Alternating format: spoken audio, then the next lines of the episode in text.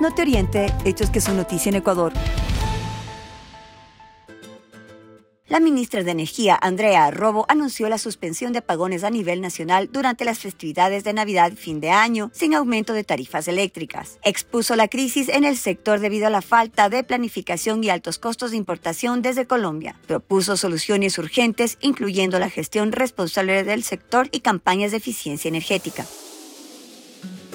el gobierno de Daniel Novoa prioriza la aprobación de la ley IDEA con Estados Unidos que agrega a Ecuador al Tratado de Preferencias Arancelarias de los países de la cuenca del Caribe. Se espera cerrar la ley IDEA en el primer trimestre de 2024 y comenzar las conversaciones con Canadá en marzo del mismo año para acuerdos comerciales que podrían ampliar la oferta exportable de Ecuador un 8%.